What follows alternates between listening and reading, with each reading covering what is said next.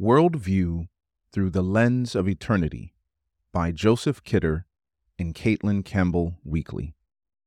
Joseph Kidder, D-Min, is professor of Christian ministry and discipleship at the Seventh day Adventist Theological Seminary in Berrien Springs, Michigan, USA.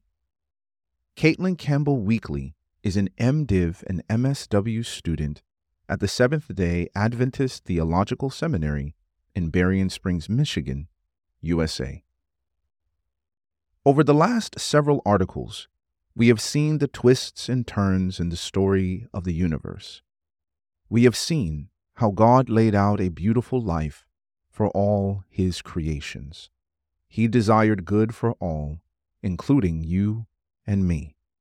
But with hearts turned from God, in heaven and on earth, everything changed our world was plunged into the darkness of sin. And so God devised a plan to rescue us from sin and its effects. Because of Christ, we are given the opportunity to live a different life. But even after we have accepted Christ's desire for our lives, even as the Holy Spirit works within us to sanctify us, we still find ourselves living in a broken world. We still see tragedy when we watch or read the news.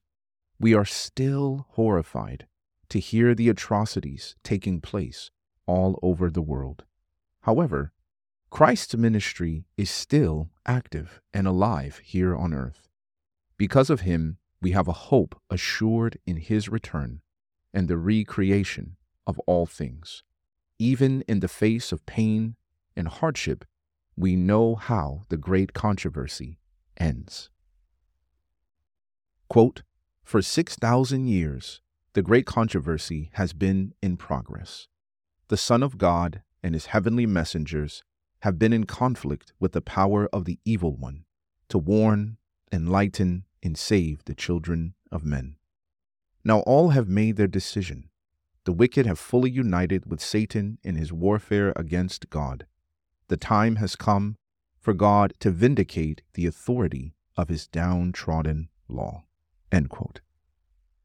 This war has been waged between Satan and God for far too long. The accusations the fallen angel leveled against God will one day soon be made plain as the lies they are. Soon the entire universe will be put to ease, having seen God's character vindicated. The vindication of God's character. Finally, after millennia of lies and deceit, there will at last come a time when everyone will acknowledge the truth of who God is, the champion of fairness and mercy, love and grace. It is Christ who will vindicate God's character, and at last the whole universe will agree. Quote, in the end, all will acknowledge the justice of God in exalting Christ as Lord. In this way, all creation will acknowledge the character of God, which has been at the center of the great controversy, as just and faithful. Even Satan, the arch enemy of Christ, will acknowledge God's justice and bow to the supremacy of Christ. End quote. The truth will be made plain of who God is and who we are. Each sinner will recognize their own guilt in the light of God's goodness, and they will confess their Maker just. It is this realization and this declaration from everyone, even Satan, that will make it clear once and for all that God is who he says he is. Quote, For it is written, as I live, says the Lord, every knee shall bow to me, and every tongue shall confess to God.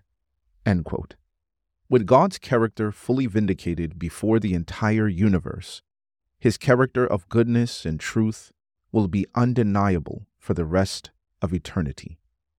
Titus recognized the truthfulness of God when he wrote about, quote, hope of eternal life, which God who cannot lie, promised before time began. We began this series of articles with a basic assumption of the truth of God's Word, using it as a foundation for discovering meaning and understanding. This final component of the great controversy will put a capstone of confirmation upon this assumption. God's Word is good and faithful. In Him is all truth. As God will be recognized for His true character, Satan, consequently, will be recognized for his character as well. Satan himself will realize what he has done and what lays before him. Ellen G. White writes, quote, Satan sees that his voluntary rebellion has unfitted him for heaven. He has trained his powers to war against God. The purity, peace, and harmony of heaven would be to him supreme torture. His accusations against the mercy and justice of God are now silenced. The reproach which he has endeavored to cast upon Jehovah rests wholly upon himself. And now Satan bows down and confesses the justice of his sentence. He will recognize who God has been the entire time righteous, good, and above all, love. All of Scripture testifies to this. Quote, but God demonstrates his own love toward us, in that while we were still sinners, Christ died for us. Quote.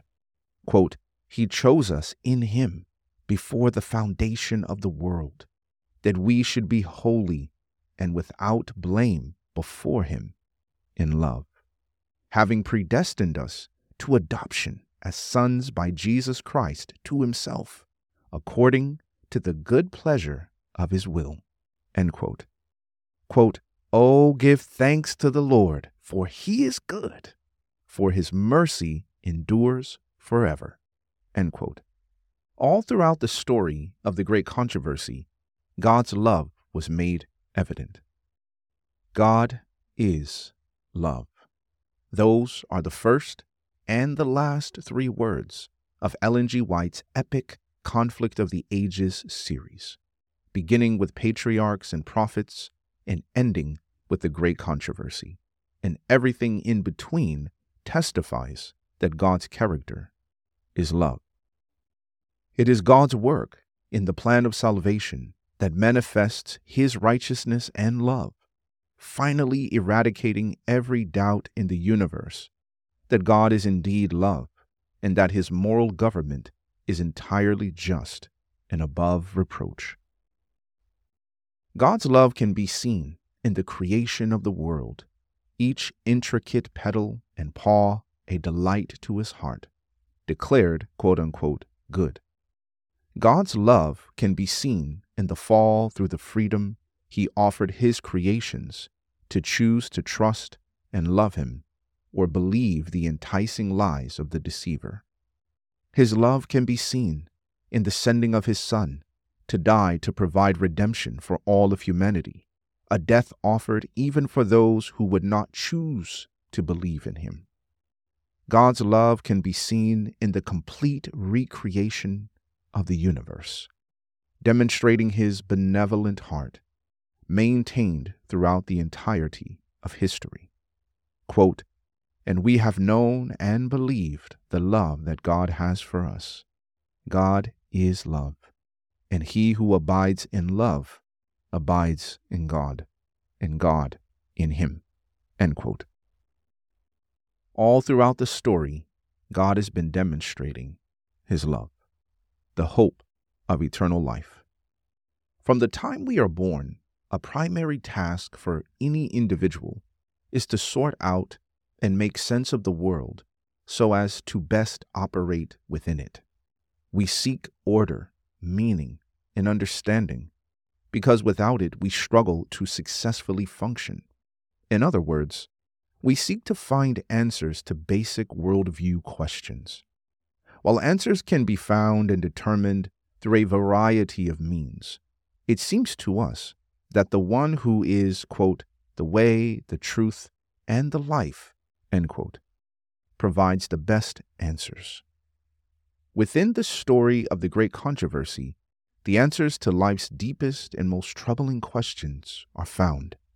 The truth contained in the pages of Scripture helps us make sense of ourselves and the world around us. Questions of origin, metaphysics, and anthropology are found in our Creator. Where we came from and who we are can be seen in the Garden of Eden. Questions of evil and ethics are found in the clash between God and Satan.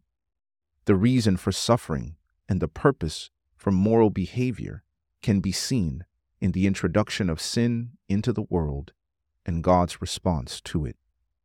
Questions of epistemology and redemption are found in our Savior. Real truth, as well as freedom from suffering, are what Jesus offers. Questions of theology and afterlife are found in our loving Lord. Answers concerning the divine and supernatural, as well as mortality and immortality, are bound up in who God is and what He has planned. Every question can be answered in this, the greatest epic of the universe.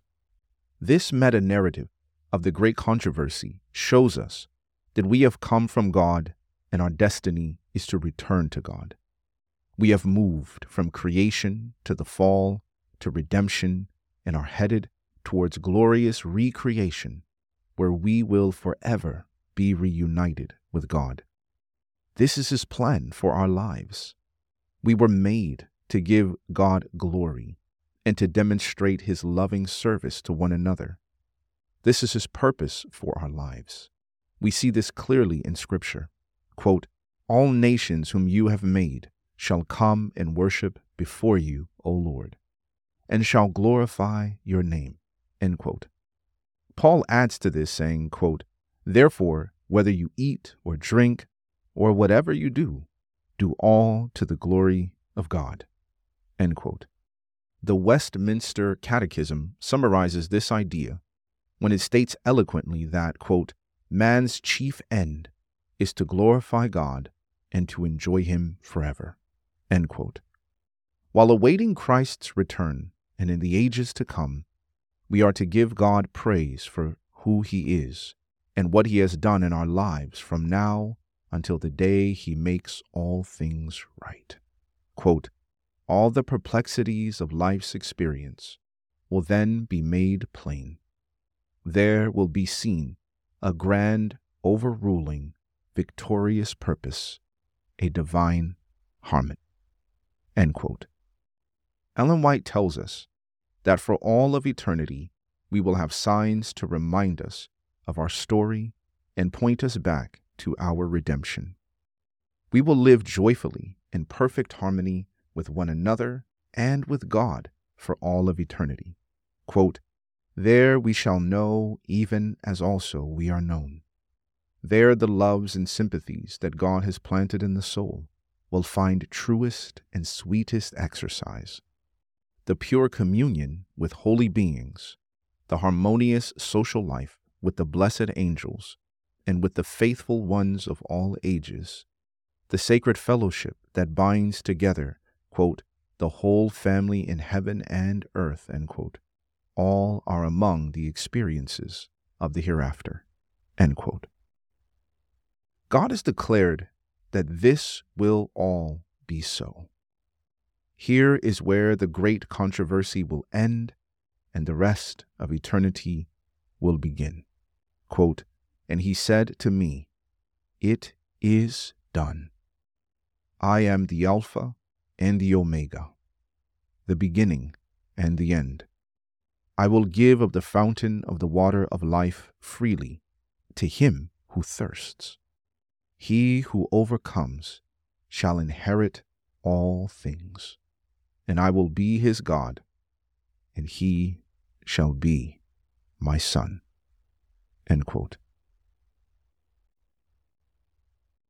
For bibliographical and biblical references on this article, and for much more content for elders and church leaders, please visit eldersdigest.org.